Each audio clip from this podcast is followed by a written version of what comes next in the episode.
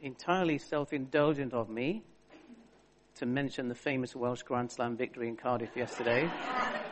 so I'm not going to do that. Okay. I'm going to let scripture speak first. Excuse me while I turn around. That's so small I can't read it. All scripture is God breathed and useful for teaching, rebuking, correcting, and training in righteousness so that the man of God may be thoroughly equipped for every good work. That's from 2 Timothy 3 for the people listening to the recording. Do we believe that? Do we believe that this is the inspired word of God? Think about the implications of that and believing that. We believe it, this is the inspired word of God. Scripture tells us it's God breathed. That means that every piece of scripture is there for a purpose. God has intended it to be there and it has a message for us, an important message. And that means all the 66 books in scripture and every part of every book.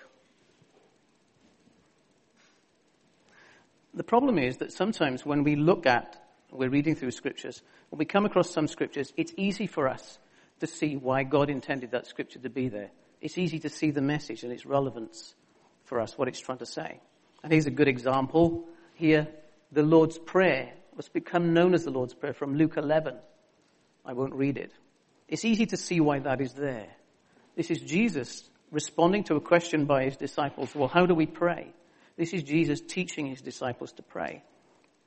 It's Jesus showing them the form or the format, the, the way that you should address God, the fact that you, sh- you can ask him for things. And it's easy to understand why God intended that that scripture get in the canon. Because Jesus can give us the same teaching. It teaches us important things. Every saint that's come since the time of the disciples, it teaches us important things about the nature of God and his character. That he's not an impersonal force. That he cares about our needs and that we can ask him to address his needs, to address our needs. But also that he's holy and he needs to be venerated and revered. But there are some other scriptures that we read where it really is not easy to see the, the message that's contained therein. And it's easy to think that this scripture doesn't contain a message, or it doesn't contain a message that's relevant for me. And what we do sometimes, have I gone too far? Yeah. What we do sometimes is we pass over those scriptures. We just go, well, there doesn't seem to be anything in that. Let's move on and get into the bits that are more interesting and more relevant. When we come across these scriptures, what we should do is work at them, to put in the effort to try and understand them. And that can involve talking to someone that's more learned than you, looking at commentaries, and most importantly, praying that the Holy Spirit, one of whose roles is teaching, will open up those scriptures so we, we can understand them. But what we tend to do is we do a quick cost benefit analysis in our heads. I have to teach this to my students sometimes. Cost benefit analysis, and we say, is what I would get out of that scripture really worth the effort of understanding it? And we say, I don't think there's going to be anything earth shattering in there, so it's really not worth me putting in the effort, so I'm going to move on. And we sometimes make some assumptions about different parts of scripture that help us to justify just pushing on and ignoring them.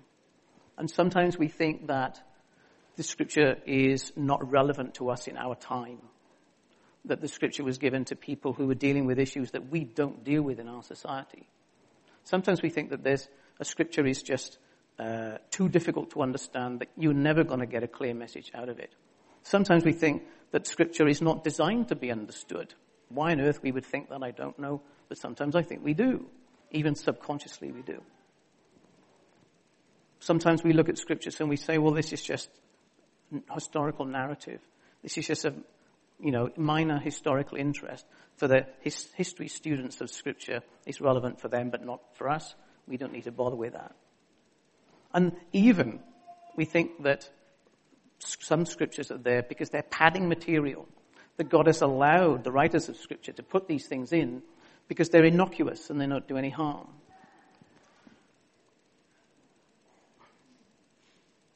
But when we do that, we deprive ourselves of valuable information. Usually valuable information about God, about His nature, his character, his motives, his desires for us, the, the nature of our relationship for us, his redeeming work for us. We lose this sort of information and our understanding of God and possibly our faith also is impoverished as a result. And certain types of scripture are more prone to this dismissal by us than others. And one of the things that we sometimes do this with is prophecy. And that's going to be my focus today. Not every prophecy is dismissed in this way, but some are. Here's an example. Here's an example of a prophecy that we might look at and say, well, this just isn't relevant for us today. I'll read it very quickly. Hear the word of the Lord, O King of Judah, you who sit on David's throne. This is what the Lord says. Do what is right and just. Rescue from the hand of the oppressor the one who's been robbed. Do no wrong or violence to the alien, the fatherless or the widow, and do not shed innocent blood in this place. For if you are careful to carry out these commands, then the king who sits on David's throne will come through the gates of, this, of his palace, riding in chariots and on horses, accompanied by all their officials and all the people. But if you do not obey these commands, declares the Lord, I swear by myself that this palace will become a ruin we look at that scripture and we say, well, what is the relevance of that to us? It tells us a little bit about the wrong behavior that was going on in that society at the time. But what's the relevance for us? We can't find any analogues in our society, can we? We don't live in a society like that. We don't live in a society where the government actually persecutes and harms foreigners. We don't live in a society where the government and our religious leaders condone burning our child to worship the god Molech. We don't live in a society which in any way condones dispossessing and robbing orphans and widows. So what possible rele- relevance can a prophecy like that have for us today?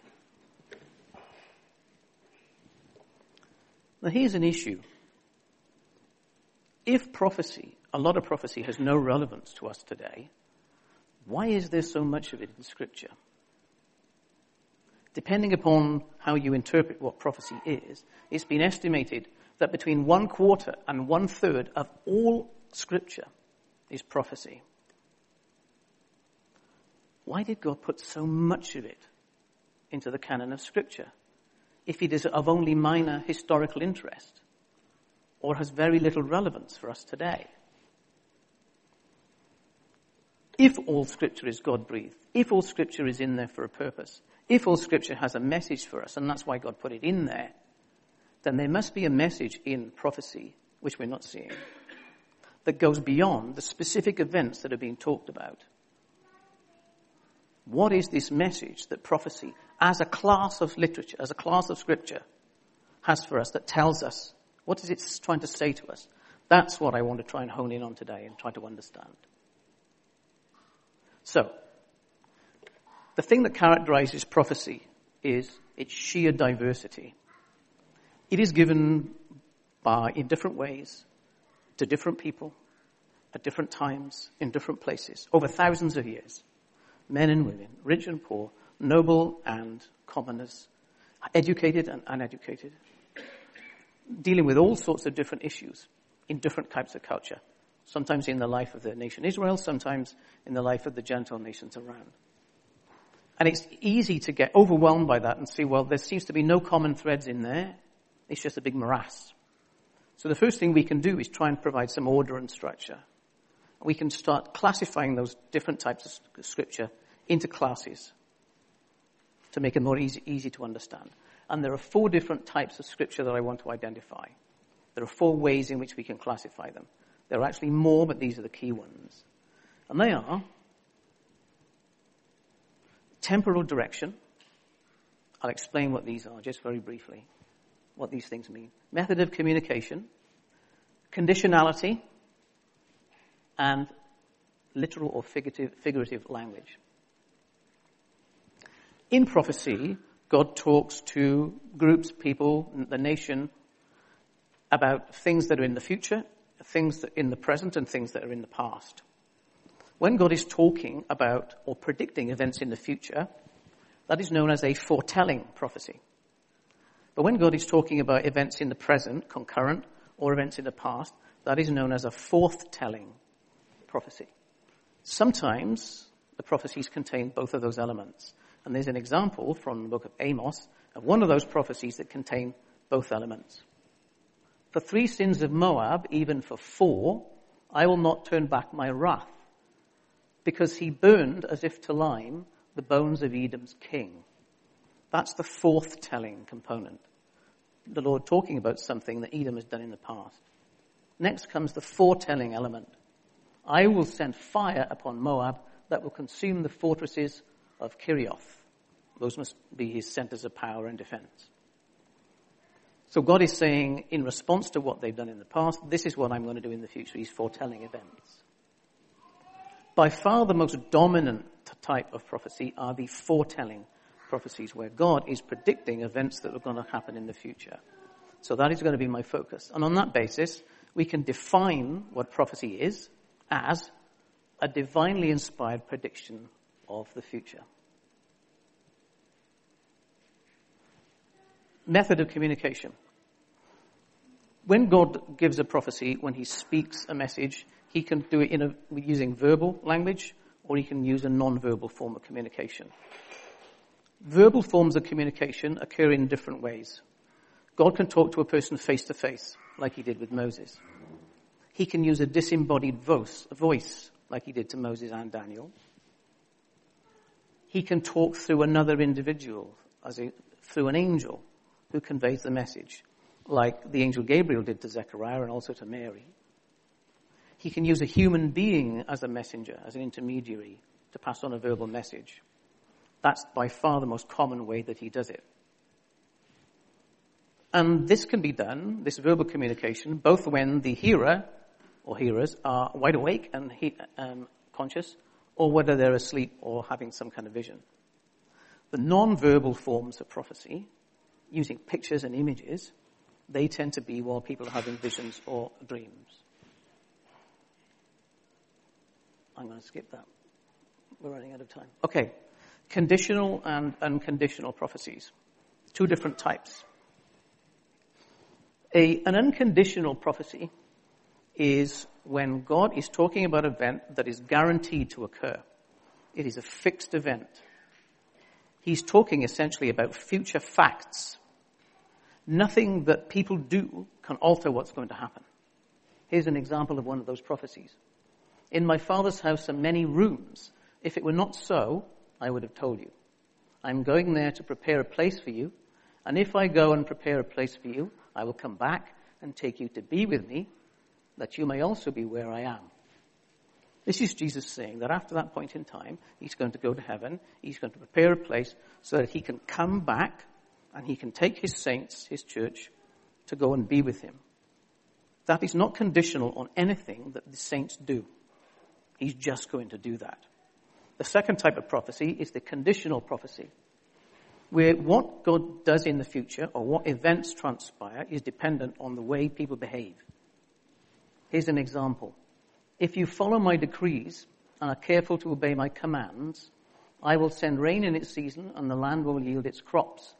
And the trees of the field their fruit. That's from Leviticus. This is from a body of prophecy known as the blessings and curses. In the law, in the book of Leviticus and in the Pentateuch, you mainly get the conditional prophecies. If you do this, then this will happen. If you do ever, something else will happen. In books like Revelation, you mainly get the unconditional prophecies, where God is saying, regardless of what you do, this is what I'm going to do in the future. Knowing that has helped us, help us understand some of the things I'm going to say later. Finally, prophecies can use both literal and figurative language. This prophecy on the slide, which comes from the book of Le- Leviticus, chapter 26, is an example of a prophecy which can be understand, understood literally. If you follow my decrees and are careful to obey my commands, I will send rain in its season, and the land will yield its crops, and the trees of the field their fruit. This uh, prophecy can be understood in literal terms because it makes sense if you transfer it into the real world. if you transfer that message literally into the real world, it still makes sense. If you try, try to transfer a message in prophecy literally into the real world and it, and it becomes an absurdity, it just cannot happen, then that is the clue that you need to interpret that scripture as allegory. It's figurative language. And here's an example of a prophecy that you, you need to do that with. From Isaiah chapter 40. In the desert, prepare the way of the Lord, make straight in the wilderness the highway for our God. Now, the New Testament has shed some light on that, so we know that that prophecy foretells the coming of John the Baptist, whose preaching prepares the way for the Lord. What it isn't saying is that John the Baptist carries out civil engineering in the desert of Judea. That's what the literal interpretation would mean, and that's an absurdity. So that means that this is figurative language. That what John is actually doing is he's preparing the minds of the people of Israel to receive the message that the Lord Jesus is going to bring. And as I said, we know that's true because uh, in the New Testament, those writers told us that that is exactly what John the Baptist did. In fact, Jesus himself told us that that was John's purpose.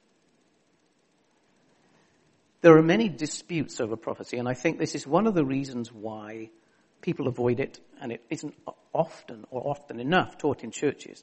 There is a lot of wrangling and dispute over the interpretation of scripture prophecies, particularly the end times prophecies. And the reason for those differences of opinion are due to differences in whether you use literal or figurative interpretations of those prophecies. And it kind of suggests that some of those prophecies are really difficult to understand. You're never going to be able to get to the bottom of them. But if you use a few simple rules, you can usually decide whether you need to interpret a prophecy as figurative language or literal, literal, literal truth. Does another scripture offer an interpretation that shows you whether you interpret this literally or in figurative terms? Usually in the New Testament, some of the prophecies of the Old Testament are interpreted for us. Does a literal interpretation lead to an absurdity?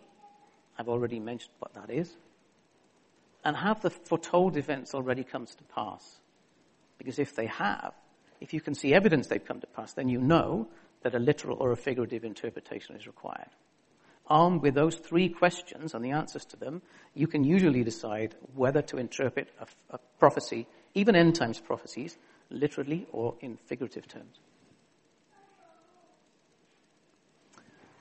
Right. Before we go on to look at the message or the messages that come out of prophecy as a class of scripture, we need to look at some of the criterion for determining what a prophecy is, whether something is a true prophecy or not. There are certain rules.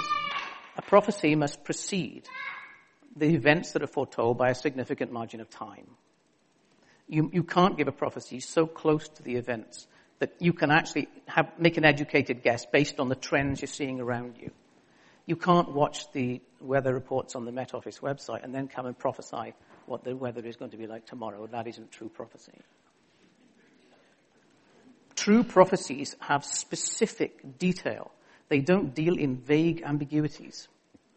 The people who deal in vague ambiguities are astrologers and fortune tellers they give vague messages that the gullible people will interpret in terms of their own specific characteristics, their own specific events.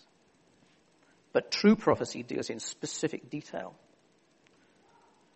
The prophecies about future events must also be completely accurate, and any prophet giving prophecies has to be accurate 100% of the time. Why? Because a true prophecy comes from God and he doesn't make mistakes. God has given us a test of whether something is true prophecy or not based on exactly these rules. When he says in the book of Deuteronomy 19, you may say to yourselves, how can we know when a message has not been spoken by the Lord? If what a prophet proclaims in the name of the Lord does not come true, that is the message that the Lord has not spoken. The prophet has spoken presumptuously do not be afraid of him. There are many modern prophets in the church who've come out with predictions for future events that have not come true. In fact, very seldom do they ever come true. We need to take that piece of scripture to heart. Those people have spoken presumptuously.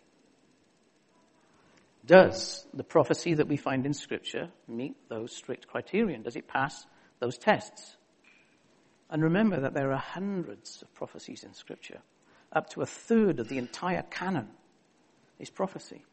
Does it meet those tests? Yes, it does. In every single case. Here's an example. Genesis 15. Know for certain that your descendants will be strangers in a country not their own, and they will be enslaved and ill-treated 400 years. But I will punish the nation that they serve as slaves, and afterwards they will come out with great possessions. You, however, will go to your fathers in peace and be buried at a good old age. This was God talking to Abraham face to face, using verbal communication again, that particular form of prophecy. He's talking about events that will happen after uh, Abraham's life. We know that because he says you'll be dead by the time this happens. It talks about the, the, his descendants going down into Egypt and becoming enslaved, them being there 400 years, then coming out with great possessions. Did that happen? Exactly as foretold, centuries before the events took place. There's another example. This whole country will become a desolate wasteland, and these nations will serve the king of Babylon for 70 years. But when the 70 years are fulfilled, I will punish the king of Babylon and his nation, the land of the Babylonians, for their guilt.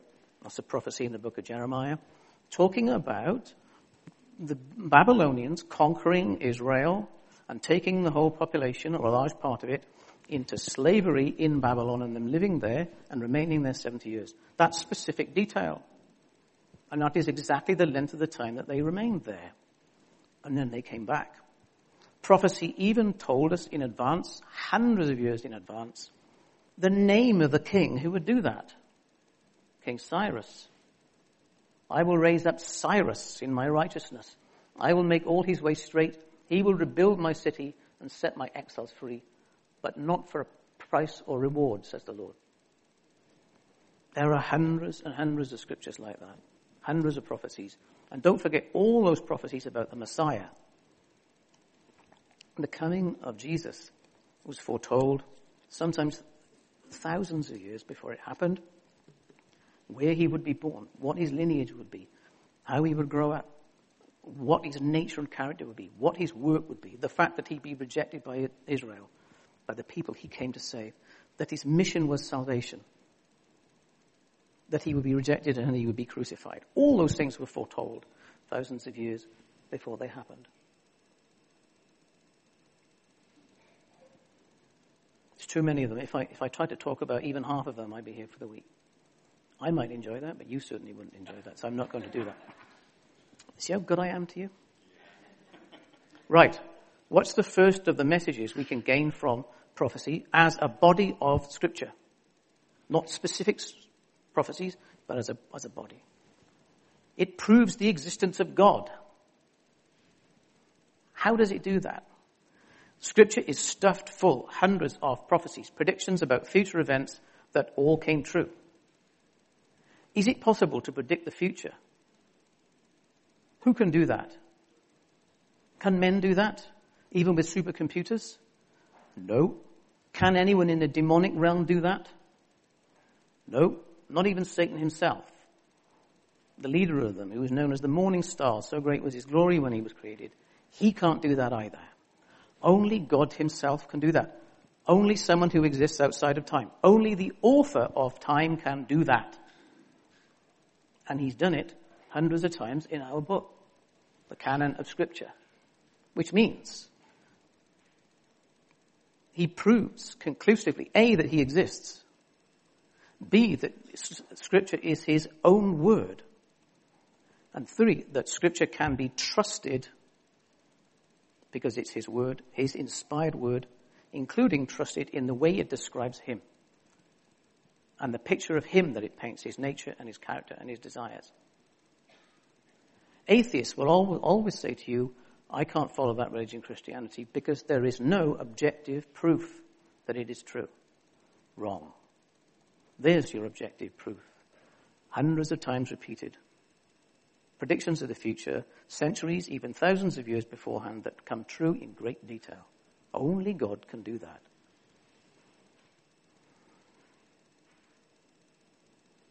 Scripture, prophecy in Scripture reveals a lot about the nature and power of God. It reveals two things specifically. First is He is unique. He tells us this Himself in this verse, Isaiah 42. I am the Lord, that is my name. I will not give my glory to another or my praise to idols. See, the former things have taken place and new things I declare. Before they spring into being, I announce them. He's saying he's not going to share his glory with anyone. Why? Because there's no one else like him. And what's the evidence of this? Because he can predict the future and no one else can. That's the criterion he uses to declare that he is unique and the only true God. Not the false gods that we make for ourselves back then or now, because we still do it today. The second thing that it declares about his nature is his power. If he can predict the future, and he can, he must exist outside of time. There is no other way that he can work this, which means he exists in eternity, which means he is eternal, which means he created time. There is no other body of literature in Scripture that conveys God's power better than the creation account. But following close behind it is prophecy. Because while the creation account shows us God's power, that He can create all of the material realm, almost limitless space, it may well be limitless. We've never been able to see the edge of it. And billions of galaxies containing billions of stars and billions of planets. That's how grand it is on a macro scale. And at the micro level, the infinite complexity there. And he just spoke that into existence by the power of his word. That's the measure of his power. That's what the creation account conveys. Prophecy conveys the fact that he created time itself. Time constrains us. We're limited by it. It's our enemy, if you like. He isn't. He is the author of time. That's what prophecy conveys. So another message you get from prophecy as a body of scripture is that he is in control. He doesn't exist in eternity with a cosmic telescope that allows him to see events in the future without being able to touch them. He brings those events to pass. Scripture, prophecy shows us again and again that he brings those events to pass. He changes the times and the seasons. He sets up kings and deposes them. He gives wisdom to the wise and knowledge to the discerning. Chapter 2 from Daniel. Prophecy shows us very clearly that he has the power to intervene in our events, in world events. He has the will to intervene in events, and he has the. No, he doesn't. He does intervene in those events. That's the message we get clearly from Scripture. When we look at the world around us, in fact, you only have to look at the events in Parliament these last few weeks to, to see that things are completely out of control. Nobody can steer the ship. Nobody knows what's going on. Nobody can get us in the direction we should be going. The world is a giant mess. It's completely uncontrollable. We're polluting the planet. We're using up our finite resources. Uh, we've got increases in violence, wars, civil wars all over the place. We now possess through weapons the means to destroy ourselves and all life on this planet completely, you, a casual observer would say the world is going, as my mother would say, to hell in a handcart. But prophecy shows us that this isn't true. That while all that is going on, He is actually in control. And He has got the Holy Spirit at work in this world, restraining evil. And it will remain right until the very end when it is removed. Our future may be full of tribulation. Prophecy shows us that. There's going to be horrendous times for the people who live in and through the last days. Lots of death and destruction, fear, misery. But ultimately, he's going to bring all that to an end. That's what prophecy shows us. The world isn't going to go on for millions of years. Some of us believe that the world has been around for millions of years. And in symmetrical thinking, it's easy to believe it's going to go on for millions of years, but it isn't. Because at a certain point in human history, he's going to come back and he's going to intervene and he's going to say, enough is enough. The end of human misrule. That's what prophecy tells us. Here's a definition Webster's dictionary, I think, of the word faithfulness or faithful. Steadfast in affection, firm in adherence to promises, given with strong assurance. Critical thing here is the word, the, the, phrase adherence to promises, firm adherence. That means what? Put that in simple terms, keeps his promises. Every time God gives a prophecy about the future, usually about something that he is going to do, it is also a promise. He says, if you do this, I will do that. Or regardless of what you do, I'm going to do this. It's a promise. So what do we gain from seeing hundreds of prophecies in scripture all fulfilled exactly as God promised? He keeps his promises. That's something else that prophecy as a body of scripture tells us.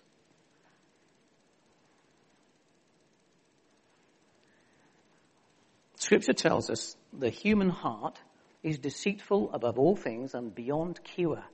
Who can understand it? Jeremiah 17. It's a very um, objective uh, analysis of human nature and the human character in various places in Scripture. And this is a particularly pithy one. One of the things we're really good at, because of our deceitful hearts, is deceiving ourselves. And one of the things we're especially good at is deceiving ourselves about the consequences of our action. We like to think that there are no negative consequences of the things that we do. But that isn't true. And prophecy shows us clearly that that isn't true. Because in God's law, there is a cause and effect relationship. That in response to things that we do as human beings, He takes action. There's a cause and effect relationship. And our wrongdoing is met with punishment the cause and effect relationship. Prophecy shows us that very, very clearly. And in those prophecies, not only does he tell us about the negative consequences that will arise because of our actions, our wrongdoing, in mercy, he also shows us what we can do to avoid those negative consequences. All that is in prophecy. Did you realize that? The new covenant does not change this. Our powers of self-deception don't cease to be effective when we become Christians and when we realize that we are part of the new covenant. God's cause and effect relationship in his law doesn't cease to exist under the new covenant. It continues. The New Testament shows us this. For God does not show favoritism.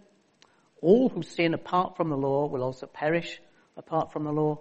All who sin under the law will be judged by the law. Don't be deceived. Is from Galatians. God cannot be mocked. A man reaps what he sows. The one who sows to please the sinful nature, from that nature will reap destruction. The one who sows to please the Spirit, from the Spirit will reap eternal life.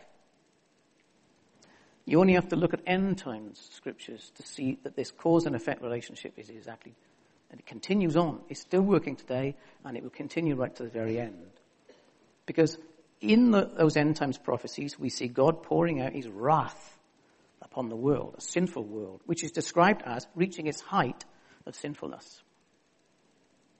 All those things are a consequence of their sin. Those punishments are meted out to them because of their sin. There's that cause and effect relationship. It doesn't change. What changes under the new covenant is that a way has been made for us to escape that punishment. Prophecy reveals God's will. Why does God always warn people before he punishes them? In prophecy.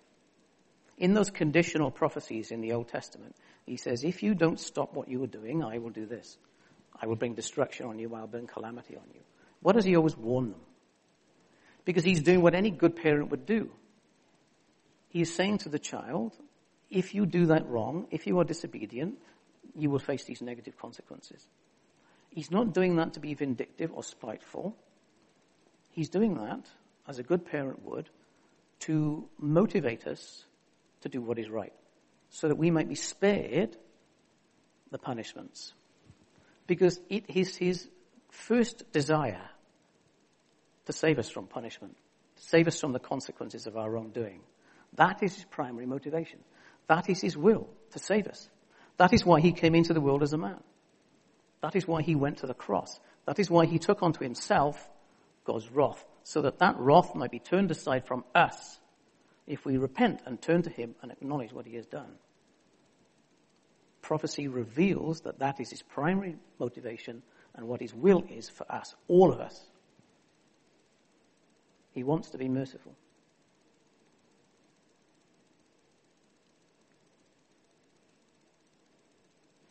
End times prophecies are a particular group of prophecies over which there is much contention.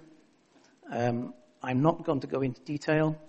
Um, as some of you know, I'm a council member for Prophetic Witness Movement International, um, which has its own particular view on interpretation of end time scriptures. I'm not going to um, be partisan in that way. What I'm going to focus on is something in end times prophecies that all parties agree on that Jesus will come back again, the second coming. There's dispute over uh, what will happen before then, what the tribulation involves, and how long that will take. There's some disputes about how long an interval there is between his arrival a second time and the final judgment of the living and the dead. But everyone agrees on his second coming. And what we know from prophetic scriptures is that when he returns, he will come back as judge. He'll come back as king who will rule, and he will come back as judge. His arrival will be a spectacular, momentous world event. Everyone around the globe will know that he's arriving. They will all see it. And scripture tells us this in Matthew 25. This is Jesus himself talking about the future, predicting that at the time, at that time, the, son of, the sign of the Son of Man will appear in the sky, and all the nations of the earth will mourn they will see the Son of Man coming on the clouds of the sky with great power and great glory. He will return as judge. And he has a message for us in the church about what we should be doing when he comes back. Jesus has an expectation, which is shown us in prophecy, about what he wants to find us doing when he returns. And we are told he wants to find us going about his business we are told he wants to find us living lives worthy of the kingdom on his return. And a number of his parables were on that theme. The, the parable of the talents and the parable of the wise and foolish virgins. In that parable of the wise and foolish virgins, we, we hear that there are a group of virgins who go out to meet the bridegroom who they know is returning, but they don't know when. And half of that group are diligent and they ensure that they've got enough oil should he be delayed. The other half don't. And when the bridegroom returns unexpectedly at an hour they don't expect, those who haven't been diligent don't have enough oil and their lamps are going out. So he takes those with him who were diligent and he takes them into the wedding banquet. And those who weren't diligent are left outside. That's metaphorical language. What is, what is Jesus saying by that? Well, there is some dispute over what he might be saying, but most people agree that what he's saying is it is possible to lose your reward. You won't necessarily lose your salvation, but it's possible to lose your reward by not living a life that reflects the values of the kingdom, by continuing on in sin after you've been saved.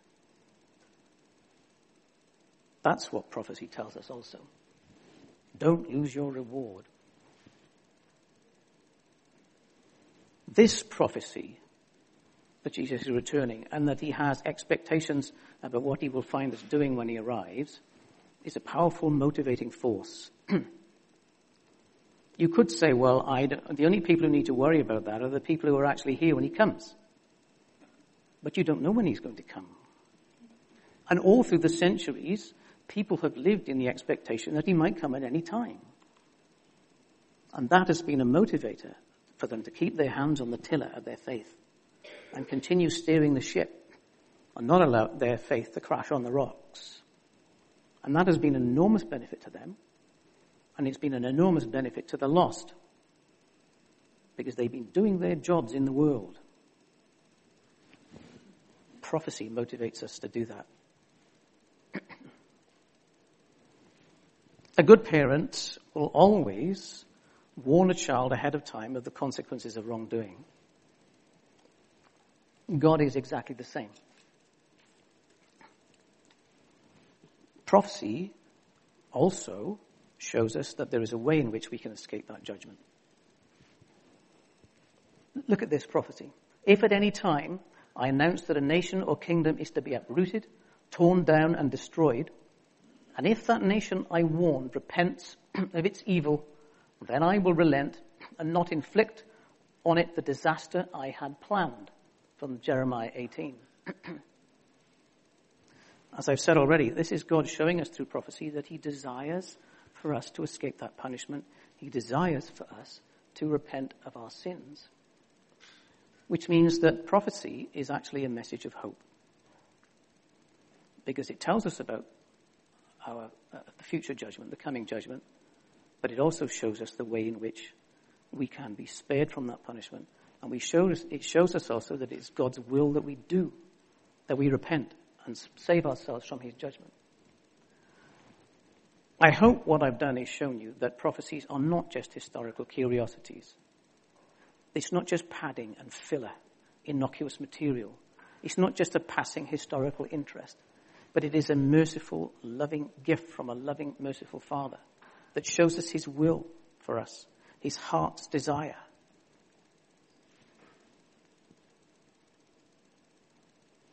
That is the one message. If you take just one message from prophecy away today, take that one. Seek his forgiveness while it can still be found, for judgment is coming. I will leave you with that.